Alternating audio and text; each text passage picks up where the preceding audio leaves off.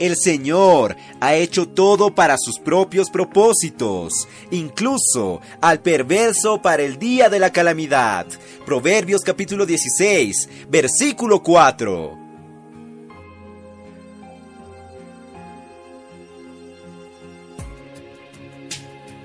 Oh Señor Jesús, Amados hermanos, amadas hermanas, queridos amigos, gracias al Señor, estamos en el día 27 de mayo y en este día, en el libro Días más Sabios, hablaremos sobre el libre albedrío. Oh Señor Jesús. Dios creó al hombre a su imagen y semejanza y lo colocó en el huerto del Edén para que lo cultivara y lo guardara. Y la grandeza de Dios hizo con que Él le diera al hombre creado libre albedrío, mas a éste solamente le recomendó una cosa, que no comiera del árbol del conocimiento del bien y del mal. Esto lo vemos en Génesis capítulo 2, versículos 15 al 17.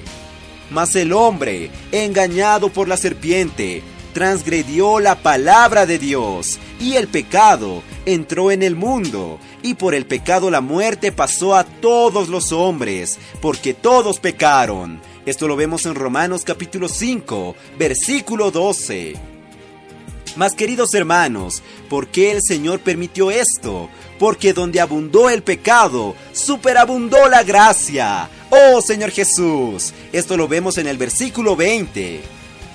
Ahora bien, queridos santos, la perversidad, es el resultado de la desobediencia a Dios, es decir, el mal uso de la libre elección. Y Pablo explica que Dios como el alfarero tiene derecho sobre la masa para hacer un vaso para honra y el otro para deshonra. Esto lo vemos en Romanos capítulo 9, versículo 21. Sin embargo, queridos hermanos, esto tiene que ver totalmente con la elección que hace el hombre no es mera fatalidad de Dios. Y por eso Dios dice, no hay más Dios que yo, Dios justo y salvador, ninguno otro fuera de mí. Mirad a mí y sed salvos todos los términos de la tierra, porque yo soy Dios y no hay más. Oh Señor Jesús. Esto lo vemos en Isaías capítulo 45, versículos 21 al 22. Por lo tanto, todavía hay esperanza para el hombre. Si alguno se limpia de estas cosas, toda maldad y toda perversidad será instrumento para honra, santificado, útil al Señor y dispuesto para toda buena obra. Y así, queridos hermanos, sigamos la justicia, la fe, el amor y la paz con los que de corazón puro, corazón limpio, invocan al Señor. Oh Señor Jesús. Eso lo vemos en 2 Timoteo capítulo 2, versículos 21 al 22. Si procedemos de esta manera, queridos santos, no seremos aquellos perversos en el día de la calamidad. Oh Señor Jesús.